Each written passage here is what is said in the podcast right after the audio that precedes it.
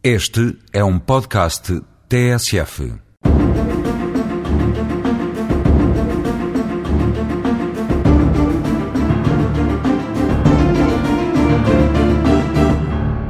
Como já reparou, a lei penal tem sido sujeita a muitas alterações. Surgem novos crimes, novos tipos de penas, alteram-se os seus limites máximos e mínimos, sucedendo-se as leis umas às outras, fundamentadas em razões políticas, sobre as quais não falaremos aqui. Dessa sucessão de leis surgem alterações concretas na situação de quem vai ser ou já foi julgado pela prática de um crime. Por isso, existem regras para se saber que versão da lei deve ser aplicada no julgamento de um crime. Parte-se do princípio que a lei aplicável será a que estiver em vigor à data da prática dos factos. Mas, em caso de sucessão de leis no tempo, deve aplicar-se a versão legal que, em concreto, se mostre mais favorável ao arguído.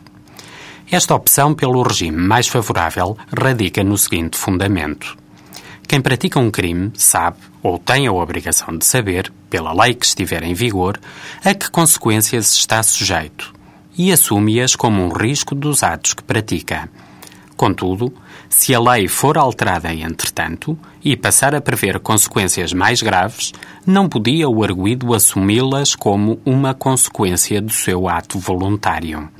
Não é indiferente para quem pratica um crime saber que está sujeito a ser punido com uma pena de multa ou com uma pena de prisão, ou com uma pena máxima de dois ou de dez anos de prisão.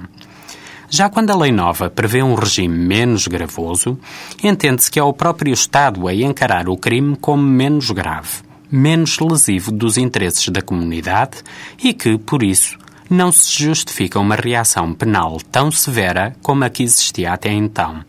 Nessa medida, quem praticou o crime na vigência de uma lei antiga mais gravosa não deve ser prejudicado face a quem pratica o mesmo crime ao abrigo da lei nova.